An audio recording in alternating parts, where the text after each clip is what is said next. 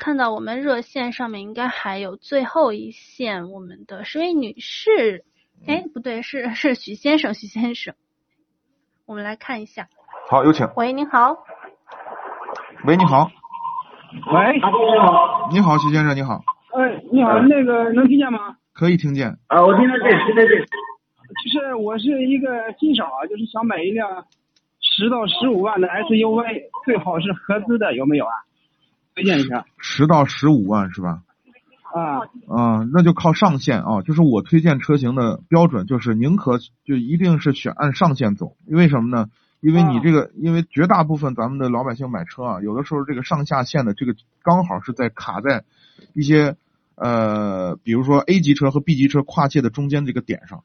对于您来说的话，您要选择的 SUV 十万和十五万有本质上的区别啊，哦，所以呢，我会我会让十五万吧。对，我会让你，我会给你去推荐，让你买十五万的 SUV。你比如说，啊，你可以看一下这个本田的缤智、缤智啊，雷诺的呃克雷嘉，克雷嘉啊，知道。对，然后奇骏的逍客，啊，它这个啊就是油耗跟那个保养都不高，都很都不低高啊啊。我跟你说的这几款车油耗都非常低。哦，就是我我还想问个问题，就是我看了看那个吉利的 GS 跟博越，你不是嗯要合资吗？呃，还还我我先看了一下，后来啊我媳妇儿说要合资，我嗯先看了那个，然后我再问一下这个。那如果这样去比的话，呃，博啊越肯定有非常强的竞争优势。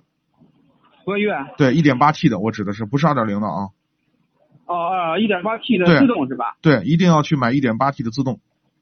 这个就是四驱跟两驱没有区别吧？有区别，当然有区别了。博格华纳的四驱系统表现的表现状况还不错。如果你按你这个预算来说的话，啊应该再加一点就能买到四驱了，是吧？哦。哎如然后果还有那个，嗯我问一下，这还有一个 XRV 怎么样？什么就是 XRV XRV 和缤智是一样的，啊，它俩一样。这两个车一样，我建议你去买缤智。哦，啊对，改编制。对，那两个车是一样的如果就，是嗯，嗯。那为 那为什么选的缤智啊？缤智呢是本田的原型车，XRV 是在缤智的基础之上弄做出来的。哦，明白了。虽然两个车动力总成什么都一样，但是我认为你还是考虑缤智，好吗？我买那个对，买哪个排量的呀？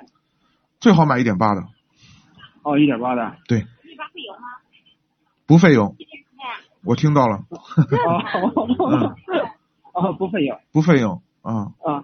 那就是问一下，如果是博越跟那个缤智的话，博越费油，博越呃费油，然后自重那个明显在那儿摆着呢，一点八 T 的动力要比那一点八自吸要强太多了，还不是一点点。哦，动力排的。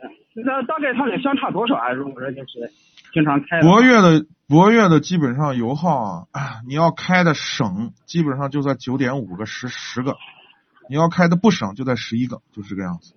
哦，我就看上面那个，比如说有一个 X 那个 XRV 上也得八个多吧，好像。你说 XRV 是吧？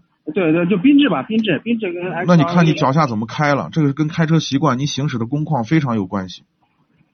啊啊，哦。我跟你讲，我开博越，我、呃嗯我开博瑞，我能开到六点五升，你信吗？那那个跟个人习惯估计一样。我真的能开到六点五升，当然是全程高速，哦全程高速我能开到六点五升，但是绝大部分的嗯博瑞的博瑞的博越的车博瑞的车主都说在十一升、十二升。啊，哦。这个就是看你的行驶工况、你的开车习惯。其实这个车整体来说就是吉利的啊，就是嗯博越和博瑞这两款车，其实我们都是推荐的，就是它的短板就是油耗，油耗略大，但是车开起来真的是还是不错的。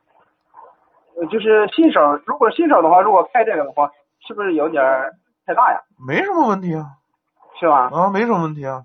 车其实有的时候车质量就是车的好坏，有的时候啊不是说在嗯就是呃在某种程度上来说就是呃好开。你比如说，好多车我们看起来很大，但是开起来很灵活。啊、啊，就不见得是我们想象的那么笨。那些就是关于它的操控方向很多的地方，底盘调教都是有关系的。就是那如果缤缤智的话，跟那个博越哪个就是更好一点？那就看你注重的点在什么位置上。你如果你如果对动力的追求没有那么高，我就是日常使用，我不要那么高的动力，我也不要那么大的空间，当然博越的空间也比它大，对不对？我也不要那么好的操控，嗯对吧？那就我就就是要省油，就是要经济实惠，那就是缤智，没啥说的。那如果你你对驾驶还是有一定的需求，我需要那个底盘扎实厚重的感觉，我还要一点八的动力很好，那肯定是肯定是这个博越了，嗯嗯，就是博越女士应该开的话，应应该问题也不大吧？没啥问题，有啥问题啊？一个六 AT 加一点八 T 多好啊！你看那个那个缤智上的那个一点八加的 CVT，对吧？CVT 哦变速箱你都知道的，大家都知道的，对吧？系统要那个踏板摩托上那个那个变速箱就是 就是就是 CVT，你不说了吧？行行行，那那那嗯谢谢，好吧？我明白了，我明白了，哎我明白这么想啊，好嘞。啊，好，感谢参与啊，感再谢见。您的参与，再见。